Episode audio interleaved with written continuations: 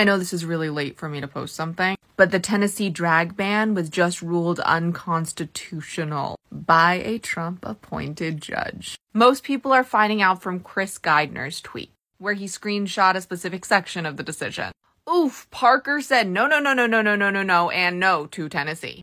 The court concludes that strict scrutiny review applies to the AEA. As a matter of text alone, the AEA is a content and viewpoint based restriction on speech. The AEA was passed for the impermissible purpose of chilling unconstitutionally protected speech, and secondary effects doctrine does not save it from strict scrutiny review. The court concludes that the AEA fails strict scrutiny review. Tennessee has a compelling state interest to protect the physical and psychological well being of minors, but the defendant had not met his burden of proving that the AEA is both narrowly tailored and least restrictive means to advance Tennessee's interests. The court concludes that the AEA is both unconstitutionally vague and substantially overbroad. The AEA's quote harmful to minors standard applies to minors of all ages, so it fails to provide a fair notice of what is prohibited, and it encourages discriminatory enforcement.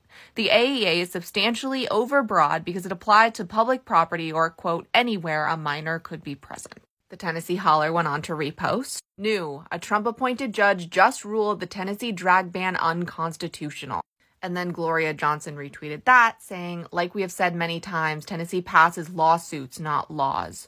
We tell them when they are passing something unconstitutional, but they do it anyway. I think a quick browse of the Second Amendment is the only part of the Constitution they have actually skimmed. And I think that goes for Republicans around the country. They are passing lawsuits, not laws. For any state experiencing fear over a drag ban going into effect, let this give you some hope. And if you're in Tennessee, congratulations. I'm sure they're going to try again when session starts again, but for now, happy Pride. We're not having many wins, so we have to celebrate every single one. This is definitely one worth celebrating.